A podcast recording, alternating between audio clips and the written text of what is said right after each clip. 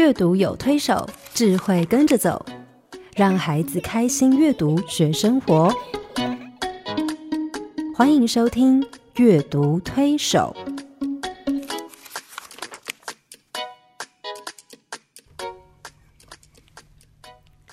各位听众朋友，大家好，我是黄乃玉。听众朋友，大家好，我是刘青燕，欢迎再次加入阅读推手的行列。黄老师，我们上个礼拜谈到儿童发展跟社会化的过程，对不对？对，其实这个对于孩子成长的过程里面，其实是非常重要的一一个基础。是啊，嗯。因为其实生下来就是一个 baby，虽然具备了他未来发展所需要最基本的，对，可是慢慢长大，嗯，就是身为人、成为人的这个过程，对。他，其实就是一个社会化，是。他要学习人类社会的一些规则。对，所以他在那个过程里面，我想呃，家庭其实是一个很重要的基础。可是我们上个礼拜谈到的那个啊、呃儿童发展跟社会化是比较偏重在学龄儿童的是那个过程，然后透过阅读怎么帮助孩子去认知了解自己发展的过程哈。是，但是我想我们漏掉一段，一个很重要小的时候，对，因为那个小 baby 从呱呱落地开始，其实他就已经开始一直在经历这个成长跟发展的过程，包括他的身体的发展，包括他的心理的发展、是。认知的发展等等，其实都一直逐步的在进行当中，是只是。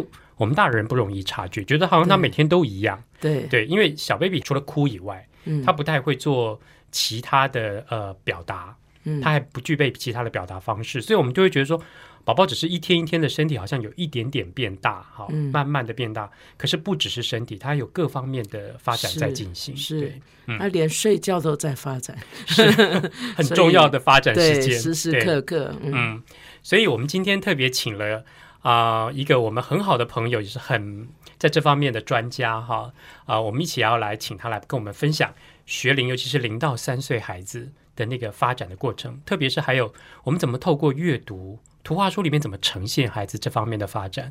怎么透过阅读去帮助这么小的孩子，嗯，去学习认知发展的过程？我觉得有时候也不只是帮助他们，甚至帮助我们家长自己。哈是是，我们也必须学习啊、去认知、去看待孩子啊、这个阶段的发展，因为是是非常非常重要的基础。，嗯对我们今天请到的特别来宾呢，嗯，跟黄老师有很深很深的渊源。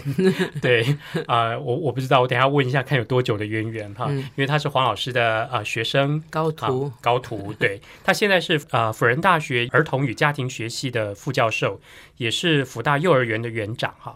除此之外呢，她是两个孩子的妈。嗯 对，我们来欢迎涂妙如老师。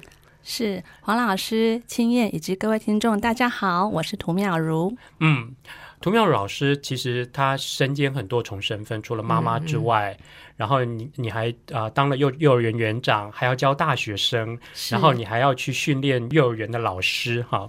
那我我知道你这一年来一直在很努力的从事一件事情，其实就跟啊、幼儿发展和阅读非常有关系的。啊，那那件事情叫做阅读起步走，是你要不要啊跟我们介绍一下您这阵子在忙的这件事情？呃，其实应该是说好多年了，嗯从呃九十五年开始，嗯就在、呃协助很多图书馆推广阅读起步走的活动，嗯主要是针对零到三岁的孩子怎么样进入阅读的世界。那这个活动呢，其实透过图书馆提供。呃，礼袋给家长，嗯。那礼袋里面会有两本适合小 baby 用的书，是。让家长知道说怎么样利用这些书，回到家跟孩子有一个非常好的阅读的开始。嗯，所以呃，其实阅读从零岁就开始进行了。嗯，嗯。对，嗯。其实我们早期就譬如说讲到图画书或是童书，就会觉得说那个是给小孩看的书，嗯，那意思也就是说要他要识字以后才能够自己看，啊是。所以我们传统的那个儿童文学都是从小学开始。嗯。那当然后来就发现说，其实孩子的阅读更早开始，嗯。我们就发现其实幼儿哈、嗯。幼儿他就可以借着读图，借着听故事，他就开始慢慢走入那个阅读的生活。嗯。就是这几年我们在在研究呃这个婴幼儿这个阶段，嗯，有越来越多惊人的发现。是我们发现，其实从非常小，甚至在母腹的时候，嗯 哎，他其实就可以开始，呃，就是说妈妈可以呃读一些呃故事啊，读一些呃这个诗歌啊，是来让孩子感觉到那种韵律哈。所以呃，这些年，其实零到三岁的阅读是呃非常非常受到瞩目的一个领域。对，所以我知道阅读起步走最早是源自英国，是嗯。在一九九二年，那在英国有个女士叫库林的女士，嗯。那她其实在一个开学典礼的过程里面，那孩子在等待一些贵宾们的开场，那老师们就先把书发下去给孩子们看，嗯。可是发现。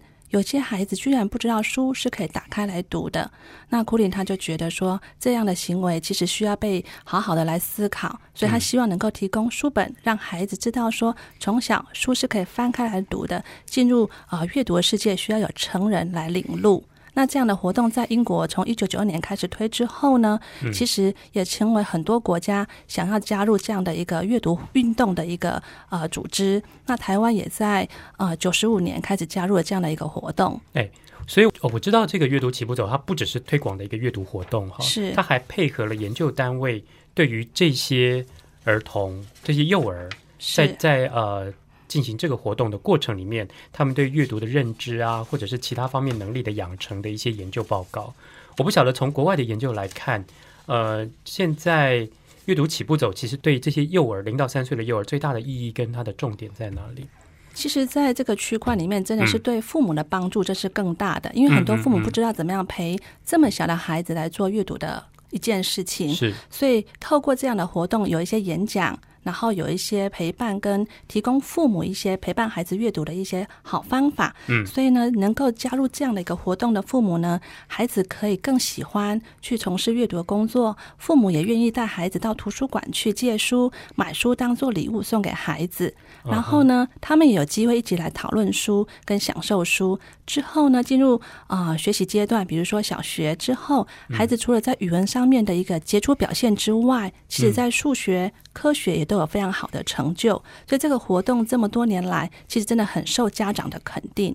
是，所以呃，对零到三岁的小孩来说，其实家长其实是影响他们很重要的一个要素，对不对？是，其实应该是说，孩子学走路都要人家牵他的手走上一段路。其实进入共读这样的一个活动里面，孩子才有机会在家长陪伴之下啊、进入阅读的世界。其实，在整个做阅读起步走活动过程中，嗯，啊、我在中部也做了好多年。嗯那比如说比较偏乡，像到啊、比较遥远的山区，像古关，那我发现非常多隔代教养的一个情况。嗯那很多时候是爷爷奶奶带着孙子到图书馆来，嗯他们拿到礼袋，第一个呃做法就是把礼袋交给孙子说：“no，你的。”啊可是其实那过程里面嗯，我们需要告诉他需要陪伴，所以这个透过共读的活动里面，怎么样让孩子进入阅读的世界，需要成人多一点实力。嗯嗯嗯，嗯，所以嗯。我不晓得国外的研究成果怎么样呢？呃，就是就孩子拿到这个礼袋，然后参与阅读，就父母一起带着孩子参与阅读起步走的这个啊、他们啊、推广的研究的成果是如何？其实，在国外的一个呃网页上也都可以看到这样的资讯。嗯拿到礼袋的孩子，呃，他相较于没有拿过礼袋的孩子来说，有嗯百分之六十八的家长更愿意呃。当阅读是成为家里面呃一个非常重要的活动，孩子也会喜欢主动去拿书来翻。是那没有拿到礼袋的孩子，大概就只有百分之二十一的孩子会把阅读当做是喜欢的事情。哦，OK，所以零到三岁的这个呃幼儿阅读，其实对他们各方面的发展其实是很重要的基础了。是嗯，所以其实这个部分我们就透过这样的一个书，因为发现零到三岁，其实在个体的发展来说是一个改变非常大的三年。嗯，从孩子呃哇哇坠地之后，他说的话我们都听不懂，到他说的话我们都听得懂，这三年其实是一个非常重要的关键。他必须生活在一个充满语文的环境中，透过很多的语文的活动、语文的对话，然后孩子才有机会把他的话语说得出来。OK，那接下来涂妙老师，你要不要跟我们聊一聊？譬如说，呃，这样子的阅读啊，零、到三岁的这个阅读啊、呃对孩子的其他各各方面的发展是的影响到底怎么样？譬如说，我们从语言发展开始谈起，因为其实念读这件事情跟孩子的语言表达能力是非常有关系的。是，刚刚黄老师有特别提到，从嗯孩子那么小，他就其实可以透过很多歌谣来念唱。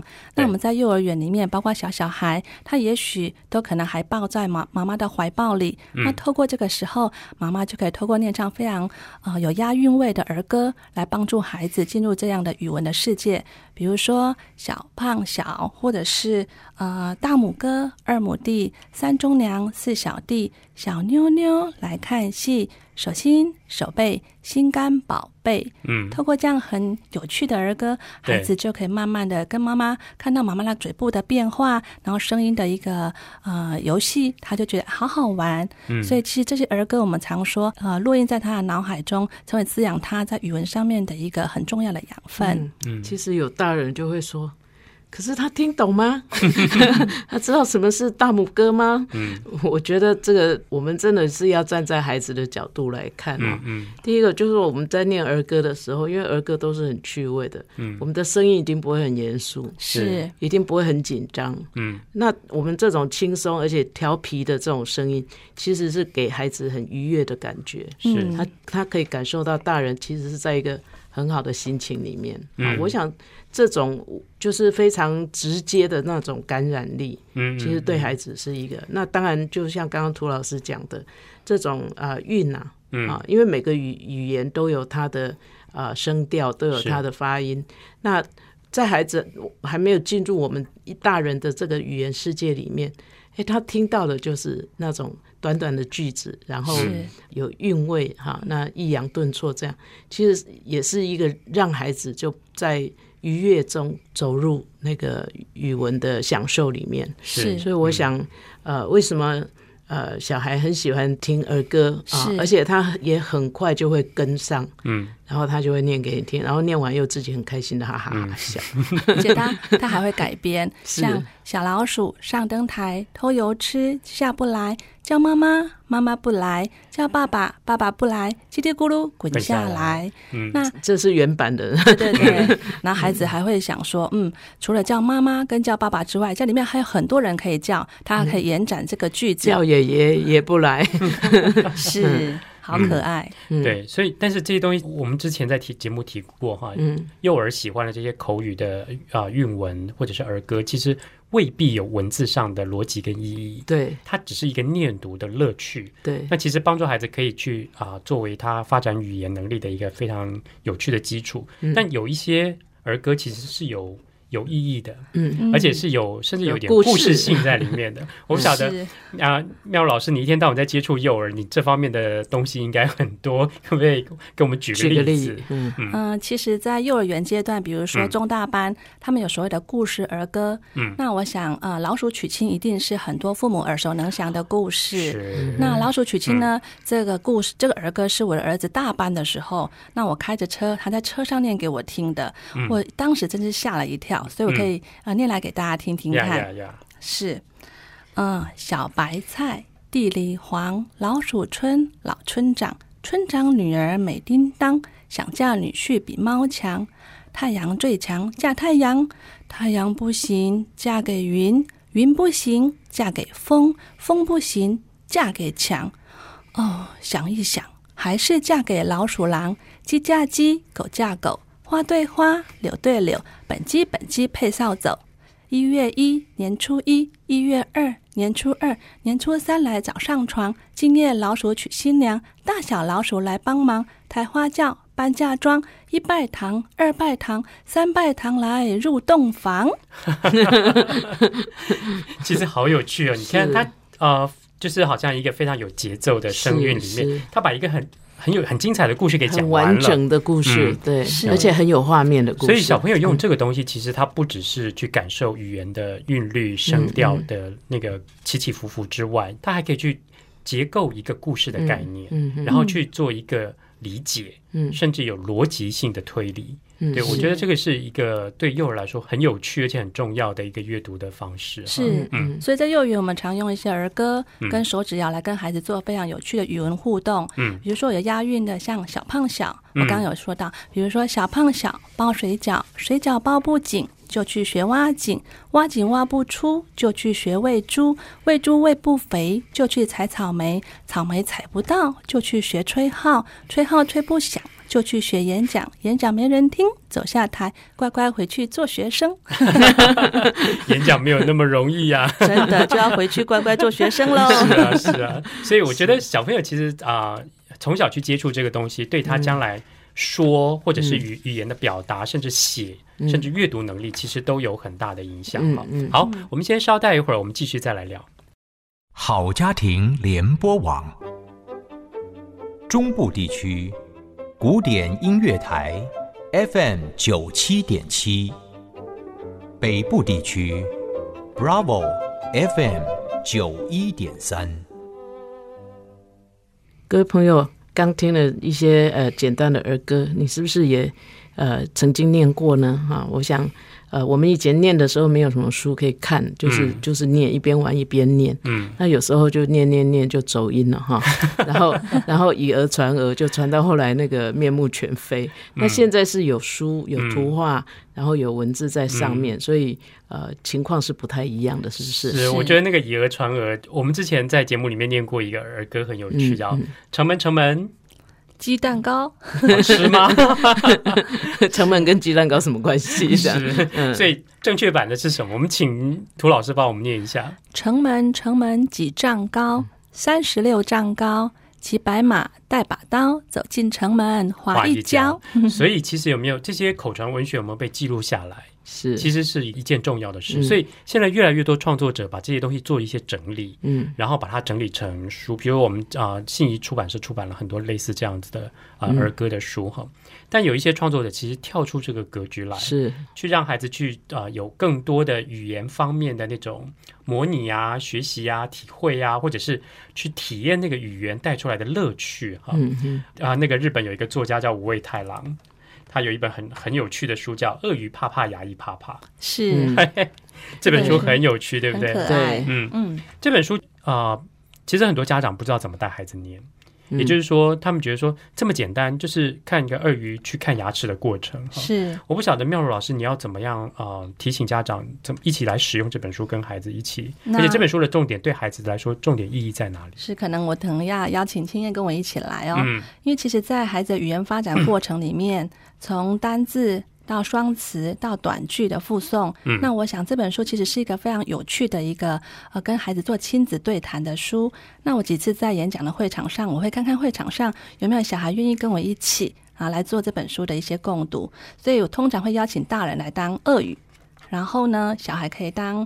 呃，牙医师，那透过呃这样短剧的附送的过程里面，可以完成这本很有趣的亲子共读的书。所以，青燕，哦你来当我的我要当鳄鱼还是牙医师？你觉得我像什么？哦，看起来很像很凶的，鳄鱼，好吧，好吧，我来当鳄鱼。啊，你当女女牙医师？是、嗯。我真的不想看到他，但是我非看不可。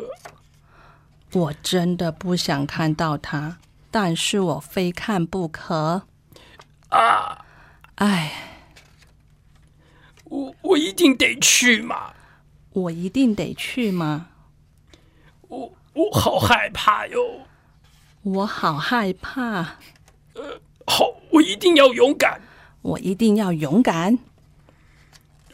我做了最坏的打算。我做好最坏的打算了。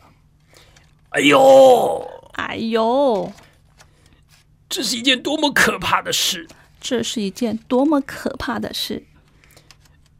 但是生气也没用的，但是生气是没有用的，不用太久。不用太久。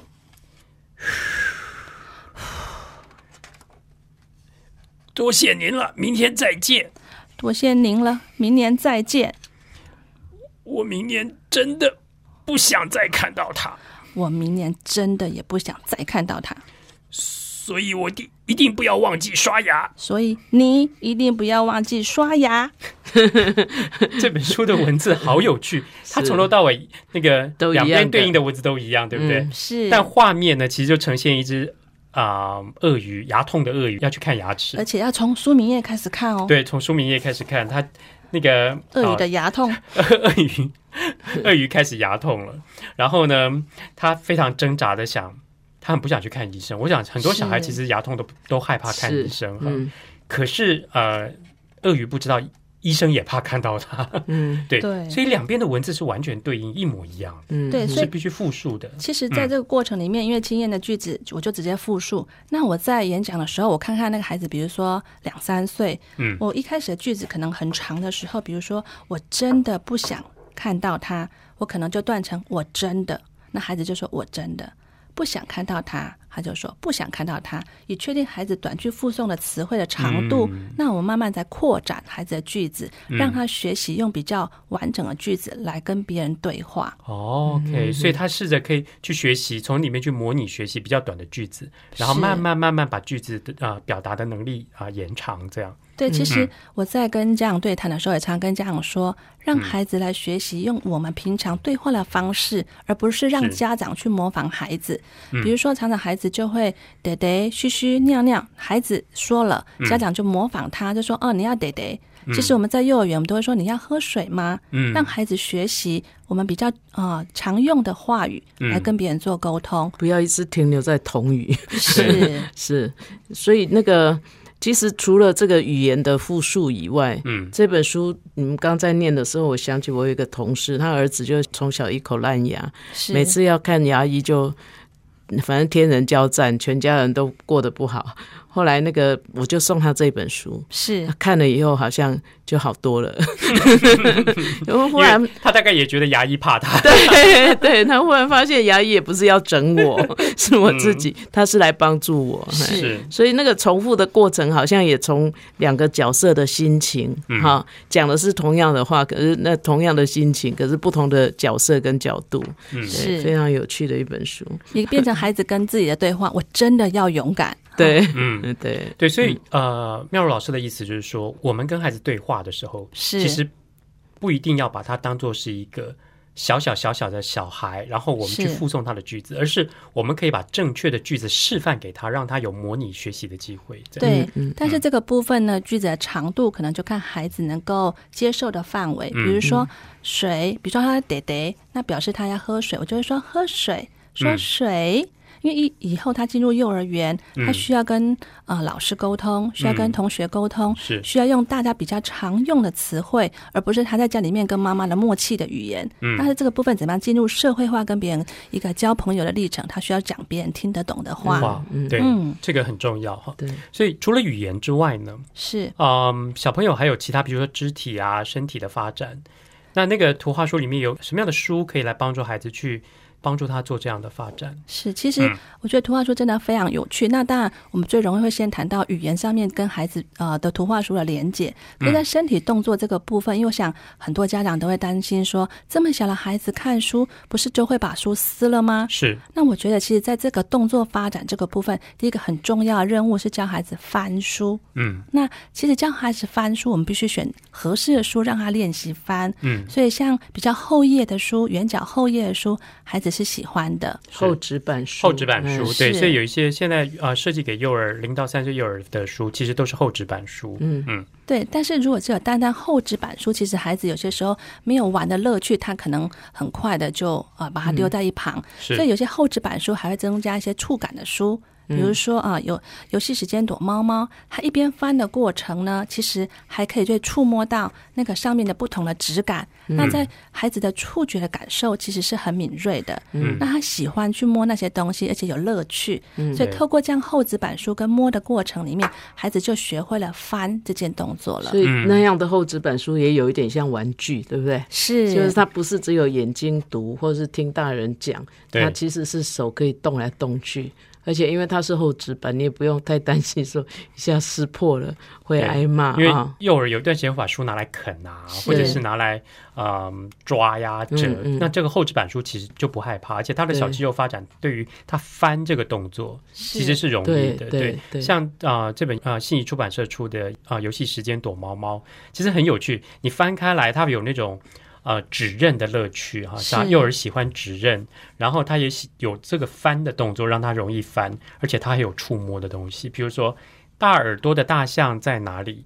在积木后面吗？你把积木翻开来，哎，真的就一只大象在这边，然后你可以摸得到那个毛茸茸的感觉。是对，我想对幼儿来说，这个阅读是变成是一个非常实际的一个一个动作了。因为这个部分又有喜欢玩的那种躲猫猫的感觉，对，嗯啊，他就觉得哎，可以去找到藏起来的东西，好有趣。而且这样的书，其实无论从哪一页开始讲，其实孩子都挺能够参与的。他不一定要从第一页开始，对所以无论孩子翻从哪里开始，我们都可以跟他玩这样的互动。那这样的书其实文字是很少，图画是很大的。他透过这样子的图，叫做啊纸图任务，哈，他嗯他为了这些图画，你看都是照片式的，所以孩子可以很清楚看到这样照片上的图像。那透过这样触摸的感觉，他就更能够享受阅读的乐趣。是哈，嗯。除了这个以外呢，还有别的吗？比如说呃，视觉上呢？是，其实也有另外一本很经典的书叫《小金鱼逃走了》。嗯，那我觉得《小金鱼逃走了》其实啊、呃是一本很久的书了，可是到现在都还是很受小朋友的青睐。嗯嗯，那其实它图像是慢慢从小金鱼躲到窗帘上，小金鱼装成草莓，或是变成糖果罐的糖果，甚至嗯变到电视机上面，或是变成火箭，最后跟一群啊、小金鱼游在一起。那这么多图像上的变化，孩子怎么样找出原来的小金鱼？他们能够找出来的时候，那个心中的啊、那个亮点就出现了，好乐、哦。那可是我也看到有些爸爸妈妈呢，可能也是第一次享受这样的绘本，嗯他就迫不及待跟孩子说：“小金鱼在这里。” 然后孩子就露出一脸险恶的表情，你干嘛？告诉我！我的乐趣就被他夺走了。对，是，因为那个作者很有趣，他其实在里面啊啊拍啊放了一些视觉上的引导线索，是让孩子可以去追踪、去看，然后慢慢去探索。这个视觉的探索，其实在这本书其实是很重要的一个呈现。嗯对孩子来讲是一个非常愉悦的经验。对，因为他喜欢玩躲猫猫啊，我找到你了，而且我找到那只鱼了，所以有成就感呢。是，嗯所以啊、大人在陪孩子阅读这个书的时候，千万不要破梗，不能轻易破梗。我常跟家长说，第一次拿到书，先给自己读。因为我们心中有个小小孩，其实很想享受这本书。嗯当你自己很享受完之后，再跟孩子分享。嗯那其实谈到小金鱼最后一页是，呃，原来的小金鱼跟很多他的好朋友游在一起。有，在一起，很多家长都分辨不出哪一只是原来的小金鱼，鱼，嗯。可是小孩可以，他会说原来那只画了眼影最漂亮，是嗯。对，因为他一路在追踪哈。是，对，好，所以其实呃，不管是呃触觉、视觉，甚至呃身体动作，其实也有一些书，其实可以帮助孩子去去学习这方面的发展，对其实啊帮助他们发展我。发现，虽然很多亲子共读啊、嗯都是妈妈陪伴孩子，可是爸爸陪伴孩子的共读乐趣是不一样的。嗯，那有本书叫做《爸爸陪我玩》，哦，那那本书里面都是透过身体动作的方式跟孩子玩，比如说爸爸会把孩子举得高高的，嗯爸爸会把孩子顶在肩膀上，嗯爸爸会装成小马让孩子骑，嗯，然后当然爸爸会跟孩子玩啊、玩纸箱子的游戏。那这些是都是身体动作，透过书上，孩子就会想跟孩爸爸玩这样的游戏。那这样的过程也增加很棒的亲子的亲密的关系。而且对爸爸来说是一个重要的学习。很多爸爸不知道怎么跟孩子玩，嗯是，对，好像爸爸每天上班回家很累，然后呢，看了孩子啊，你只要不吵，你只要不吵我不闹我，这去找样就好妈妈，对你有什么事情就找妈妈哈。那我觉得这本书反而是给爸爸一个很重要的示范，嗯也就是说，其实你可以用很多方式是。很多游戏只有只有爸爸才能够跟孩子玩，对妈妈是没有办法的。我通常在嗯演讲的时候讲这本书之前，我会问现场的爸爸，你都跟孩孩子玩哪些的游戏？嗯那很多都说中了这里面可能的一些动作。嗯那我就发现说，其实这本书呢，啊、让爸爸更觉得说，哎呀，他的角色真是被看到了。是而且我常在演讲的时候会说，通常呢，如果说一般呃比较比较中中等社经的家庭，嗯爸爸有陪孩子读，跟只有妈妈还陪孩子读，其实在孩子的认知发展有点不同。因为爸爸常常问一些很跳痛的问题，激发孩子认知思考。是。对，我发现很多，所以其实啊啊、我自己接触的经验里面，小朋友喜欢爸爸说故事，是。对，小朋友反而喜欢，因为妈妈比较中规中矩，是。爸爸比较容易去跳出那个框框，甚至夸张化或者是什么。我相信游戏也是，是，特别是很多男孩子的游戏，真的大概只有爸爸才有办法去陪孩子去耗那个体力，去消磨那个时间。嗯是像从头动到脚，哇！我看只有爸爸有办法了。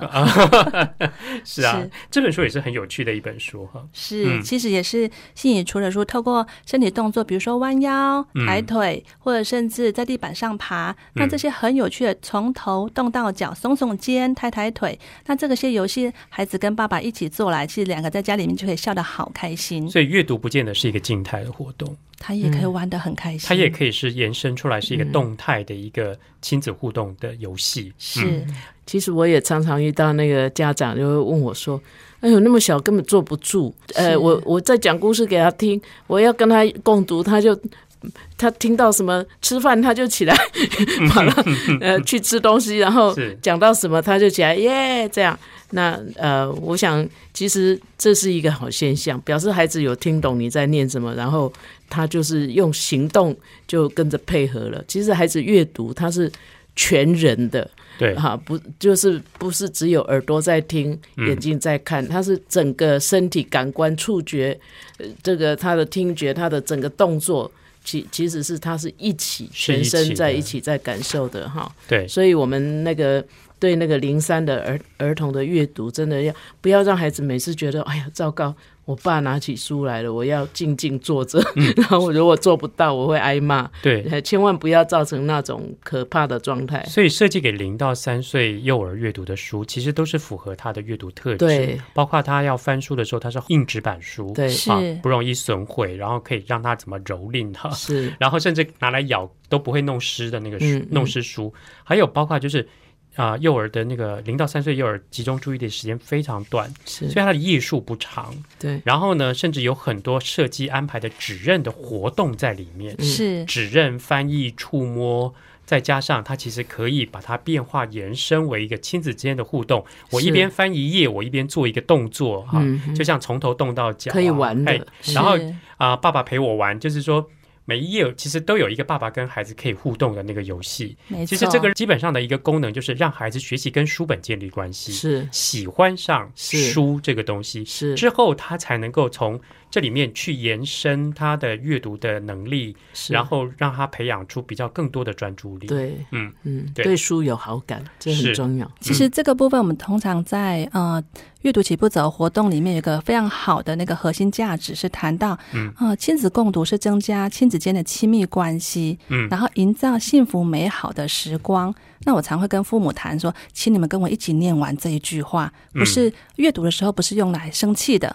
不是用来说教的，让孩子能够跟书有美好的连结，必须是愉快的经验。那也许他可能呃小金鱼逃走了，只找了两页，他就想跑走了，没有关系，下回继续来找。那个过程其实是愉快的经验是很重要的。嗯，对，嗯所以这样阅读才能够帮助他从外面的能力的发展到内部思考、认知的发展，对不对？是嗯，所以其实呃，阅读到最后，我想阅读到最后对我们大人的帮助，其实很多都是思考、认知。嗯是。呃的这这这部分的那些呃能力的发展，嗯那我想对幼儿来说也是，他可能从外面的这些互动性比较强的书，或者是设计出活动性比较强的这些书，然后开始从有形的能力发展到无形的看不见的思维认知能力的发展。嗯，嗯，讲个故事吧，嗯，举个例吧。其实呃，当然在呃幼儿教育学的过程里面，我们希望嗯孩子从实际的东西去学习。是那比如说他参观完动物园。那其实回到家里面来，我们也许可以拿起《亲爱的动物园》来跟孩子谈谈他在动物园那些美好的经验。这是一本有趣的书。啊，而且是翻翻书，跟孩子玩捉迷藏一样。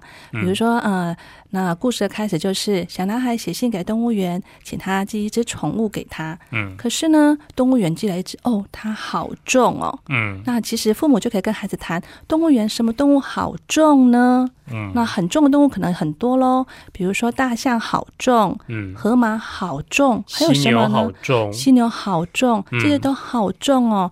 那到底动物园寄什么来？请孩子用他的小指头把那个翻翻书翻下来，来，嗯哇，是大大象象哎、嗯那又寄来一个动物，它会跳来跳去。那嗯其实我常在演讲的时候就问现场的小朋友，什么动物会跳来跳去呢？嗯然后家长可能会说，哦，袋鼠会跳来跳去。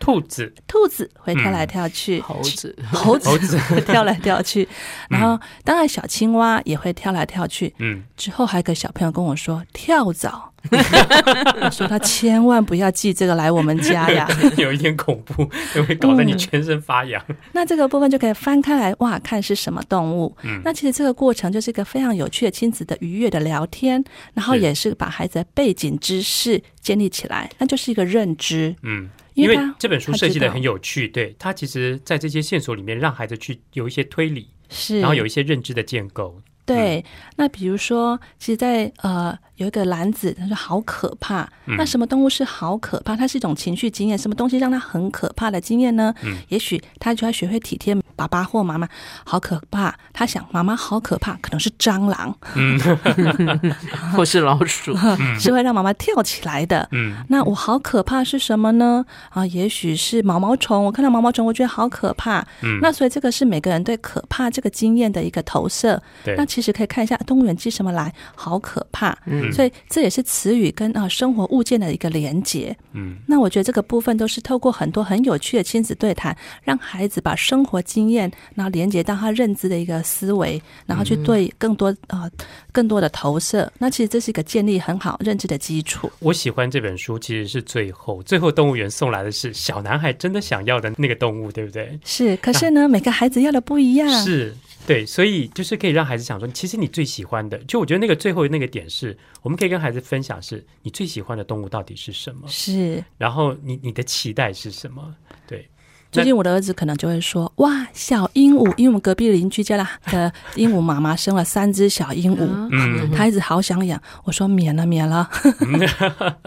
对，有的小朋友喜欢小狗，有的小朋友喜欢小猫，有的喜欢小呃小朋友喜欢小兔子等等。”嗯那，其实最后那个东西是对对孩子说，就是把可以把自己的生活经验、喜好等等跟这本书做直接的连接了。没错。嗯所以其实刚刚谈到说，书可以孩子一起共同玩耍，一起共同游戏，也可以共同的聊天，了解彼此的想法。那我觉得这是嗯啊、呃亲子一个非常美好的交流的时光。对，那就认知发展来说，其实认知东西有很多，有的是啊、比较概念性的认知，是、啊然后但是也有啊比较知识性的认知，但也有一些是比较抽象的那种，比如说数学啦，或者是呃时间方位什么等等这方面的人，有有没有这样的书可以帮助啊、小朋友去学习这方面的发展呢？是，其实最近有一本书挺、挺红的，它叫做哦，小我看到你带来了。嗯小小黄点。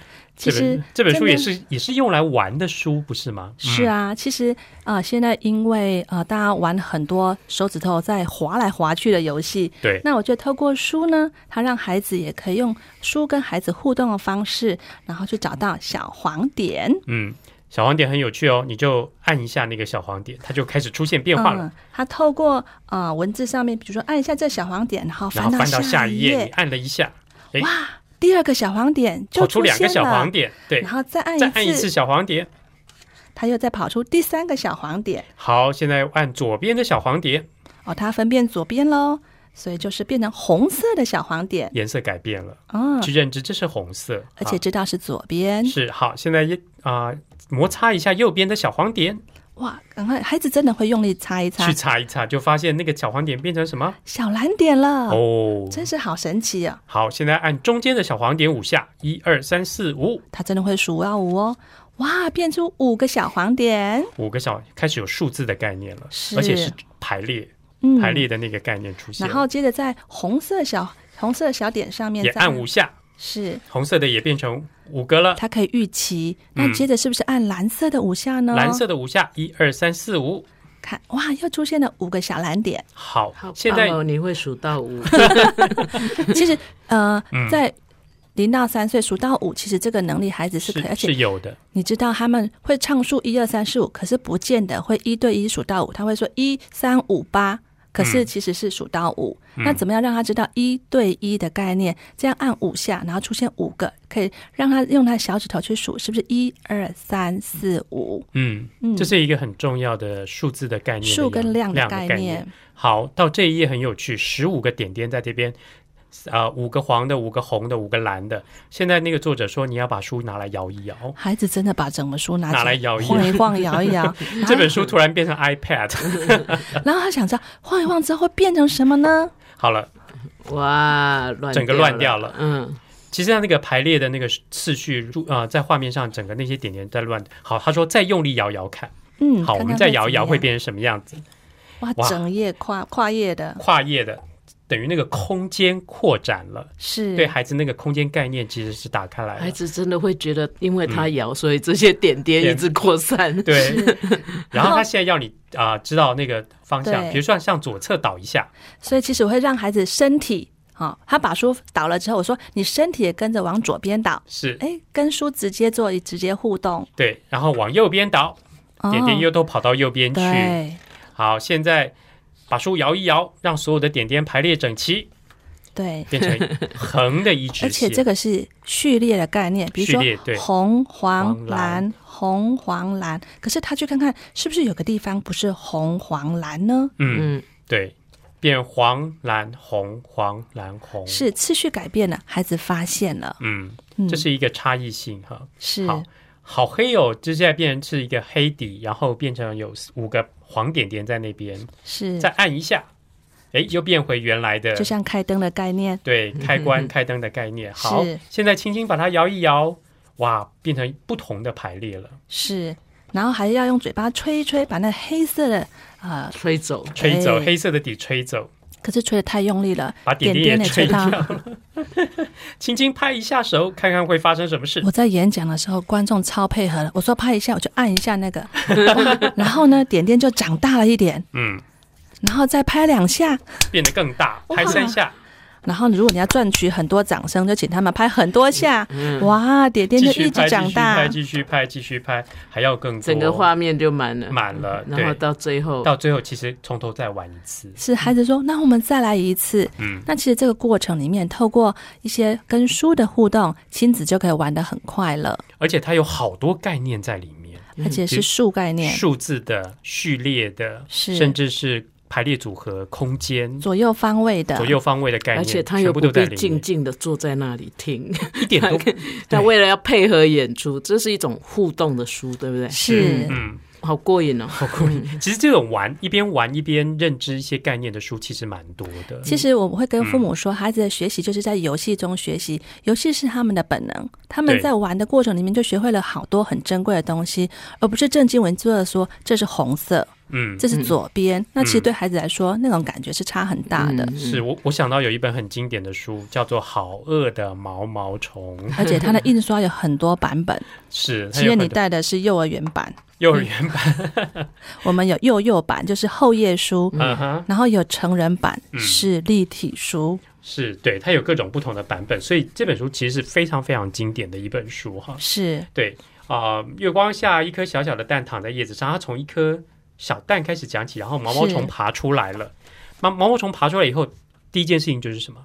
他肚子好呃，饿，要找东西吃。好，星期吃了一颗苹果，然后苹果上就出现一个洞，小孩的手指头就会转过去，转过去。星期二吃了两颗梨子，两颗梨子就钻了两两个洞。星期三吃了三颗李子，星期四四吃了四颗草莓，星期五吃了五个橘子，然后呢，星期六大吃大喝大，吃大喝，他到吃到饱餐厅去了。这是都是小孩爱吃的东西。，对，一块巧克力蛋糕、冰淇淋甜筒、小黄瓜、乳酪，呃呃乳酪，然后火腿、棒棒糖、樱桃派、香肠，然后一个杯子蛋糕跟西瓜。可是你忘记看到他缩在角落了，是那天晚上毛毛虫肚子好饿，很多小朋友痛。对，肚子好痛。他说很多小朋友跑去吃到饱餐厅吃太饱，那天晚上就开始肚子痛。真是是吃太饱餐厅。是第二天星期天，毛毛虫又吃吃了一片嫩绿的叶子，他觉得舒服多了。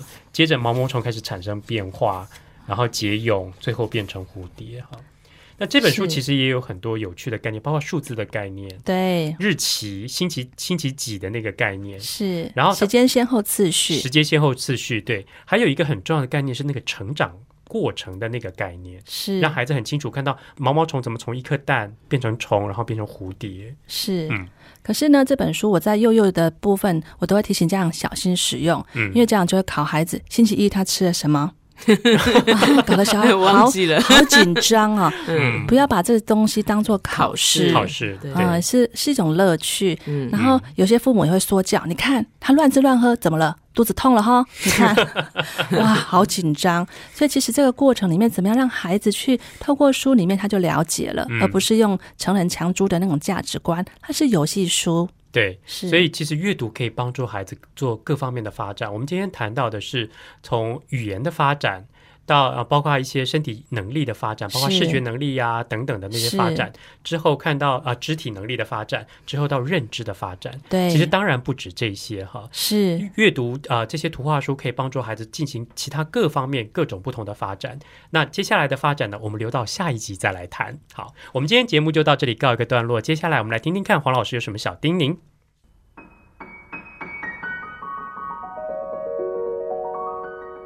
乃玉老师的阅读小叮咛。